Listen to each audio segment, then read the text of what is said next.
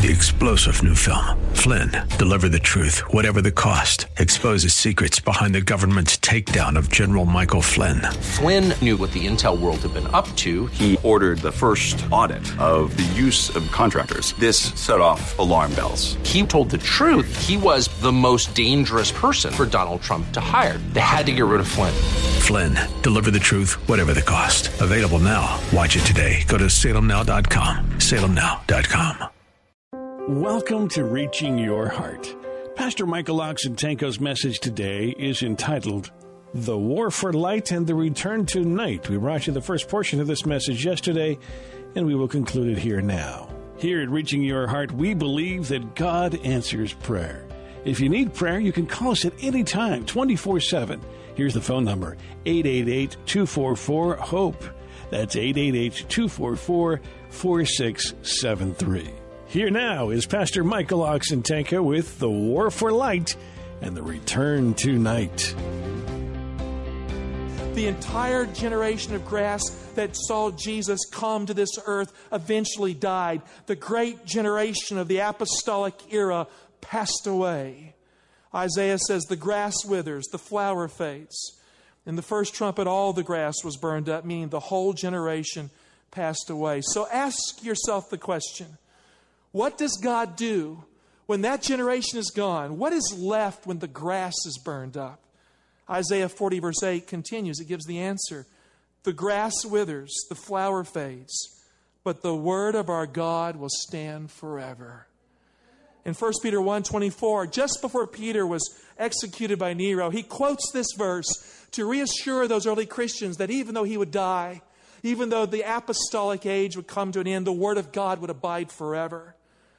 Those early Christians gave us the New Testament witness to Jesus in the apostolic gospel. So the first trumpet represents the destruction of Jerusalem and the end of the apostolic era when all the grass died. In Matthew 24 34, Jesus said, This generation will not pass away until all these things in the Greek begin to happen. In other words, the generation would be there to see the destruction of Jerusalem and the events that he had foresaw, and so it is in the first trumpet. The second trumpet points to the end of the unified Roman Empire as the Pax Romana. It's been called the Roman Peace by Edward Gibbon and others. It really describes history under the Roman rule in the first two centuries that came to an end, as we understand in Scripture, because Jesus brought it to an end. Revelation 8, verse 8 the second angel blew his trumpet, and something like a great mountain burning with fire was thrown into the sea and a third of the sea became blood. A third of the living creatures in the sea died, and a third of the ships were destroyed. In the book of Revelation, a mountain can represent a unified world kingdom system ruled by a king with religious significance attached to it. In other words, it's a spiritual mountain kingdom. In Isaiah 2 2, the mountain is called the mountain of the Lord's house. The harlot church of the apocalypse sits on seven mountains, which represent seven religious phases of world history. Revelation 17 9, this calls for a mind with wisdom. The seven heads are seven mountains on which the woman is seated. They are seven kings, five of whom have fallen, one is, and the other has not yet come. And when he comes, he must remain only a little while. So in Jeremiah 51 25 and 26, God describes the destruction of Babylon the same way. He says, Behold, I'm against you, a destroying mountain, says the Lord, which destroys the whole earth. I will stretch out my hand against you and roll you down from the crags and make you a burnt mountain. No stone shall be taken from you for a corner, and no stone for a foundation, but you shall be a perpetual waste, says the Lord. Set up a standard on the earth, blow the trumpet among the nations, prepare the nations for war against her. So here we have a burning mountain. What we have is the imagery of the beginning of war, that war brings an end to this great kingdom. In 1 Peter 5:13, just before he was crucified, by the Roman Emperor Nero, Peter referred to Rome cryptically as the city of Babylon. He, in fact, he refers to the church that is in Babylon, meaning the church in Rome. Rome conquered the world, and it, was, and it persecuted the people of God. We find that God's judgment in the second trumpet is on Rome. It was, in fact, Jesus died at the hands of a Roman procurator. A Roman emperor killed Peter and Paul. A, a Roman emperor had John boiled in oil, and so on. In the third century, the barbarians swept across the Roman theater and they began to overtake the Roman Empire itself. In 476 AD, the Heruli king Odovacer removed the last king of Rome from the throne of Rome. And so the great mountain of fire fell into the sea, just like the Bible had predicted, just like ancient Babylon had come to its end. In Isaiah 57 20, the Bible says, The wicked are like the sea. And so a wicked brew of nations, symbolized as the sea, absorbed the culture and religion of the Roman Empire. And so mighty Rome was assimilated into the ten kings of Europe. In the second trumpet, we ask the question, what do fish represent? Now this is a little easier. In Luke 5:10, Jesus told Peter that they represent people. He said, "You will be catching men," of course referring to fish, being a symbol of men. So technically here, fish represent people who have no spiritual king over them. Now, and we know this because of Habakkuk 1.14. Christ isn't grabbing this out of nowhere. He's going back to the Old Testament to get the figure of a fish. Look at Habakkuk 1, verse 14. It says, For thou makest men like the what? What does it say? Like the fish of the sea, like crawling things that have no king or ruler. So when you think of a fish that needs to be caught in the gospel net, you're really thinking of someone who doesn't have God as king over them. So Christ sent his apostles and the early Christian church out to catch men and women in the gospel net to bring them into the lordship of Jesus Christ, who is the big fish. So the church kingdom was a fish kingdom raised up by the big fish, who is Jesus, who had fishermen like Peter who caught the fish. Am I right or wrong? That's the basic picture. So the pagan and religious kingdom of Rome that burned the temple of Jerusalem was eventually judged by God and it fell like a burning mountain into the sea. In the second trumpet, a third of the fish died. What does that mean? In the fourth century, men like Wulfila, and you say, well, who is Wulfila? Sounds like you want to bark, right? Wulfila. He was a Goth converted to Christ because he was captured and brought to Constantinople. He learned Greek and Hebrew and Latin.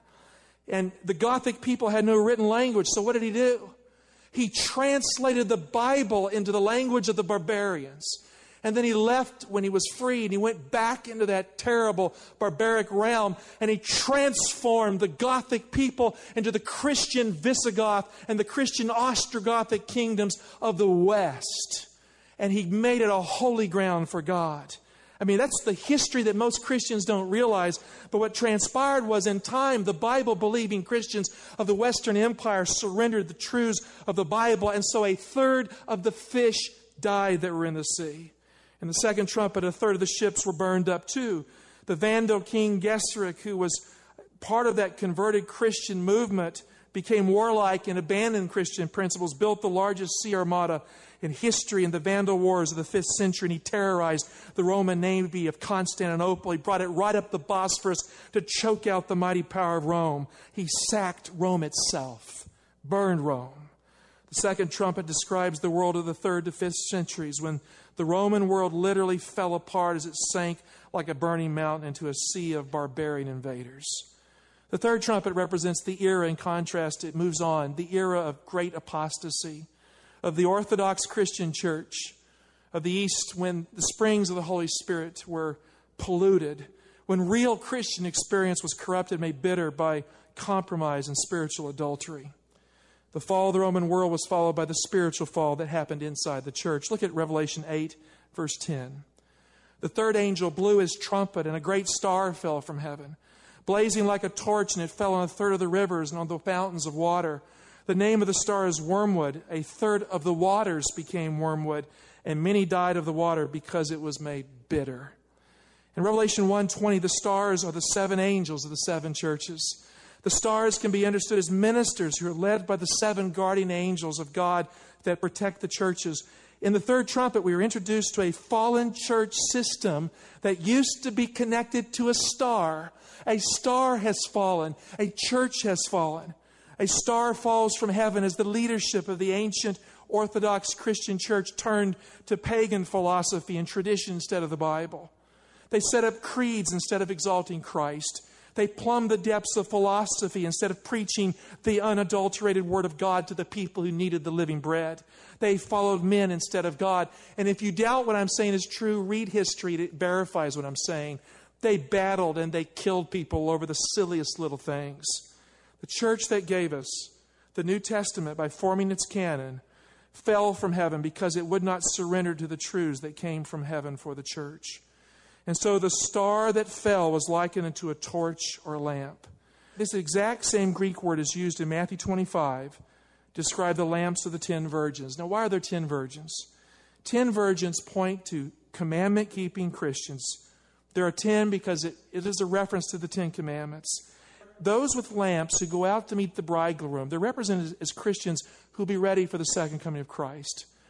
In Matthew 24 12, Jesus warned that there would be lawlessness in the church and the love of many would grow cold. And he gives the reason for the, the love growing cold is because lawlessness would be there. At the Ecumenical Council of Laodicea in the year 336 AD, the church fathers of the world of the fourth century, I mean, this blows my mind. The church fathers came together and they made a decree that became canon law that the Ten Commandment law of God had been changed by the power of the church. And they took the fourth commandment and they set it aside and they pronounced a curse on anyone who would obey the fourth commandment of the Ten Commandment law of God. Unbelievable. And when you, friends, when you reject the light of the Bible and the Ten Commandments, don't think that Christ's light is going to be around very long. And so the star fell from heaven upon the springs of waters, and it polluted a third of them all. In Exodus 15 27, there were 12 springs of water when Moses led Israel to Elim on the way to Sinai, and there were 70 palm trees there. No, why 12 and 70? The number 12 represented Israel. You see, Israel was to water something. The number 70 represented the nations of the world. In Genesis 10, we have 70 nations. Israel was to water the world with the Word of God. The 12 apostles of the Christian church became the Israel of God in prophecy to water the world with the truth. So, in the third trumpet, the fallen star symbolizing a fallen church that gave us the lamp of the New Testament canon, it falls. The light of the star falls. It comes into the pure waters and it pollutes them with error. Its light was snuffed out as the spiritual streams in the church were corrupted by the bitter teaching and influence of paganism and, uh, and philosophy. The Bible says the name of the star is wormwood. Now, why is wormwood used here as a figure? Wormwood is used in the Old Testament to describe apostasy at the hands of corrupt prophets and church leaders who lead the people of God astray. Now, let me bring this closer to home right here. I want you to listen to what I'm saying. I believe in every age there's a little wormwood that goes around. So we're not just talking about the Middle Ages or when this stuff got started back then. We've seen evidence of it in our own movement. When people will rise up and divide the remnant church over any issue, denying its unity, denying a chance for the Holy Spirit to work in the midst of the church, there's a little wormwood going along. And when people will substitute the Bible with other things such as philosophy and, and human understandings or, or theological treatises. You can bet your buttons there's wormwood going around. It can happen in any age, but it definitely happened back then. We know that wormwood is a symbol of leaders leading the church astray by corrupt influence and teaching. Jeremiah 23 15. Therefore, thus says the Lord of hosts concerning the prophets Behold, I will feed them with wormwood and give them poison water to drink, for from the prophets of Jerusalem ungodliness has gone forth into all the land. The leaders of the Christian church, the, the corrupt church fathers of the Eastern Orthodox Church, led the church of the fourth to sixth centuries into to direct apostasy. That is what the Bible teaches. They mixed paganism with truth. You know, I know that. I've been to the Vatican. I've seen the burial sarcophagus, which describe the themes of Christian burials from the first to the fifth centuries.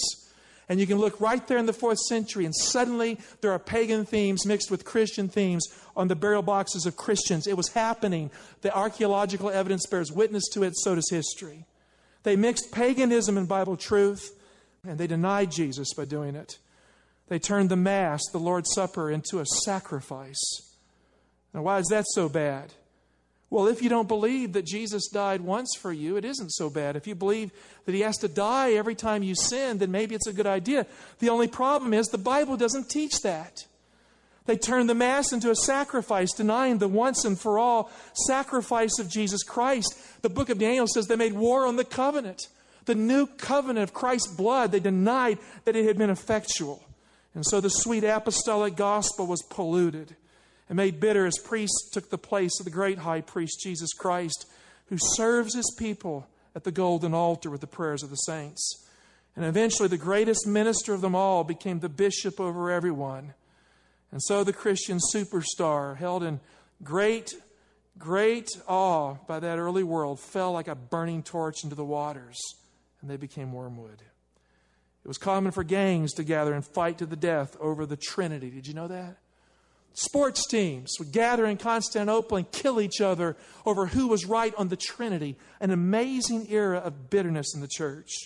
And wormwood is also the symbol of adultery. The, the compromising church became a harlot during this awful period of time. In the Old Testament, an unfaithful bride received the bitter drink from the floor of the sanctuary as she fell into pain because of unfaithfulness. Numbers 5:24 and he shall make the woman drink the water of bitterness that brings the curse and the water that brings the curse shall enter into her and cause her bitter pain. So let's review the three trumpets here. Trumpet number 1. The first trumpet represents the fall of Jerusalem in 70 AD when the temple was burned with fire. The second trumpet represents the fall of the pagan Roman religious world and culture as the barbarians overtook the empires, it was absorbed into a sea of nations that would become the divided Rome of the Middle Ages.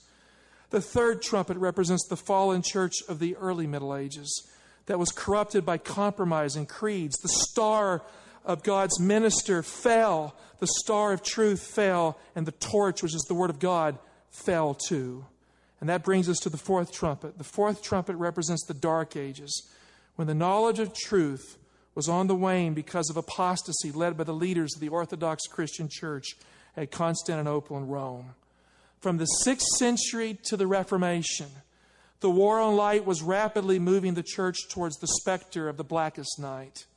The first four trumpets provide the story of the war on light and the return to night. Revelation 8:12, the fourth trumpet. The fourth angel blew his trumpet. A third of the sun was struck, a third of the moon, and a third of the stars so that a third of their light was darkened. A third of the day was kept from shining, likewise a third of the night. In the Bible, the sun represents the law of God and the written word of God. The moon represents the testimony of Jesus that is the gift of prophecy in the church. And the stars are the light of faithful believers who share the truth with people in a dark world. The day and the night have light because of the sun, the moon, and the stars. And so the heavenly woman that gave us Jesus in Revelation 12:1 is the heavenly Jerusalem clothed with the sun, the moon, and the stars. As long as the church holds true to the Bible, as long as the church says, yes, we want God's light, it belongs to the heavenly Jerusalem. But, friends, the church of the Middle Ages didn't do that. The church is represented in the book of Daniel, in Daniel 8:10, as the host of the stars that were thrown to the ground. When the church rejects the Bible, it falls to the earth like a torch.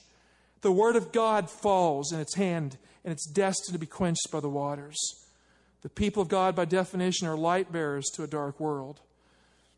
During the Middle Ages, the on light dimmed the witness of the Christian church in the dark world, earning the name the Dark Ages. So the call of the great eagle that follows in Revelation 8:13 was the wake-up call of the Protestant Reformation of the 16th century. Then I looked, and I heard an eagle crying with a loud voice as it flew in mid heaven Woe, woe, woe to those who dwell on the earth at the blasts of the other trumpets which the three angels are about to blow. The persecuted church of the Middle Ages is described in Revelation 12:14 being assisted by the eagle. Revelation 12:14, but the woman was given the two wings of the what? What does it say in your Bible? The great eagle, that she might fly from the serpent into the wilderness to the place where she is to be nourished for a time and times and half a times. The three and a half times of Revelation 12 14 are the same thing as the 1260 days of Revelation 12 6. And 1260 days represent 1260 literal years, the dark era of the Middle Ages when the church was on the run in the wilderness. Revelation 12 6 And the woman fled into the wilderness where she has a place prepared by God in which to be nourished for how many days? What does it say? 1,260 days. So the eagle gave the church the wings to fly into the wilderness in the Middle Ages to feed on the manna of the Bible. It brought it into the wilderness so the Bible would be the food of the church. Because the organized church had rejected the Bible by following church leaders and philosopher theologians who had disregarded its teachings, there was a need to let the church come into the wilderness. It was the wings of the eagle that saved the church so it could follow the Bible. The last voice of truth in the 1260 years of the Middle Ages was the wake up call of the Protestant Reformation. The reformers taught that the Bible and the Bible only is the standard of truth. They stood up to the organized church and they died by the hundreds in the flames from the faggot because they would not surrender the truth of the Bible. They taught that by grace alone God has given us salvation. They taught that by faith alone you receive His grace and you are saved by His mercy and you cannot earn salvation. It is a free gift in God. The reference to the eagle is the Reformation call back to the Bible, back to the manna that was given in the wilderness, the truths of God's holy word. Now, the eagle in Revelation 12 brought the church into the wilderness, of course, to feed it with the manna of God's word. The eagle in Revelation 8:13 is a direct allusion to Hosea 8:1. Take your Bibles, turn with me back to Hosea 8:1. Here we have a trumpet, an eagle. Set the trumpet to your mouth. He shall come like an eagle against the house of the Lord. Why? Because they have transgressed my covenant and they have rebelled against my law. In Daniel 7:25, the book of Daniel says that they would think to change times and law. And so the eagle says, "Woe, woe, woe," at the blasts of the three trumpets that are about to sound. When the fifth trumpet blows, the sun is fully darkened, and the locusts overtake the earth as the fallen star of the third trumpet is fully fallen in the fifth trumpet. We have partial darkness in the fourth. We have full night in the fifth. And it proves that it is a fallen star by blotting out the light of the sun, by blotting out the light of the Bible. Friend, if you reject the Bible, you will not have any light in your life. If you say, I don't care what this part of the Bible says or that part says, God won't share you the real meaning of any part of the Bible. And so I'm going to put myself on the line here. I need to know what the Gospels teach. How many of you are with me? Raise your hand. I need to understand the writings of Paul. Raise your hand. What about the Torah of Moses in the Old Testament? What about the books of Daniel and Revelation? Now, fewer hands went up. Do you see that? You know what? We need the whole Bible, don't we? The whole Bible. If you pick and choose what parts of it are important in your life, you won't get any of it in the end. At the Council of Trent, as a response to the eagle, the great ecumenical council of Trent, the medieval church leaders came together and they officially rejected the Bible as authority in the church. And so the sun became darkened. Friends, we need the sun of the law of God. We need the light of the world. The sun shines in the face of Jesus. And the Bible and the church today cannot be compromised. We need the moon in times of darkness, which is the prophetic testimony of Jesus given to the church to bring it back to the Bible. We need the stars who will shine and share the truth at the end of time when men and women need to know the truths that are necessary for the times of the end. The fallen star is not the one to fall in the last days. A fallen church cannot save you if it rejects the Bible.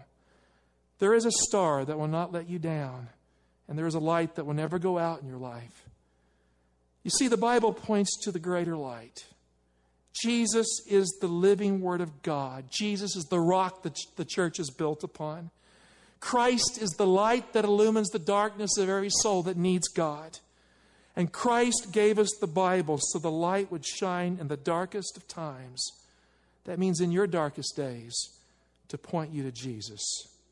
Friend, Jesus says in Revelation 22 16, I, Jesus, have sent my angel to you with this testimony for the churches. I am the root and offspring of David, the bright morning star. Thanks for listening today. If you enjoyed today's broadcast, remember that there are many more of these sermons available for you at reachingyourheart.com. If you're a regular listener to this broadcast, or if you've just tuned in for the first time, and have been inspired by this sermon, and you'd like to partner with us to help keep these radio broadcasts on the air, you can simply call us at 1 888 244 HOPE. That's 888 244 HOPE, day or night, 24 7. One of our team is available to assist you right now. We believe God is moving across the globe, touching lives and reaching hearts, and you are helping make this a reality with your gift of any amount. Spiritualism, in a variety of forms, is making its way through the Western world. The afterlife, the spirit world, and spirit mediums can be found in movies, best selling books, and popular TV programs. These themes are making their way into our children's entertainment, even. We have this free book to help you understand things a little bit better entitled Dark Tunnels or Bright Lights. This book candidly reveals biblical truth about this subject and pulls the curtain aside to reveal why there is so much interest in this topic. The book reveals the deceptions of spiritualism based on biblical teachings so that you can confidently discern truth from error as the topic continues to gain momentum across all levels of society. Now, this book is absolutely free. You can simply call us at 1 888 244 HOPE. That's 888 244 HOPE, day or night, 24 7. Thanks for tuning in, and we pray that God is reaching your heart and growing you up in Christ through these messages. Three star general Michael J. Flynn, head of the Pentagon Intelligence Agency, knew all the government's dirty secrets. He was one of the most respected generals in the military. Flynn knew what the intel world had been up to, he understood its funding. He ordered the first audit of the use of contractors. This set off alarm bells. The explosive new documentary, Flynn, Deliver the Truth, Whatever the Cost, uncovers the facts behind this scandal. Flynn told the truth. He was the most dangerous person for Donald Trump to hire. I find out the worst enemy that I'm going to face in my life is right here in America. They took my assessment and they wanted me to change it. And I was like, I'm not changing it. They had to get rid of Flynn. With in depth interviews, archival footage, and never before seen personal records of the man behind the headlines. I just felt like I was drowning. Flynn, deliver the truth, whatever the cost. Available now. Watch it today. Go to salemnow.com. Salemnow.com.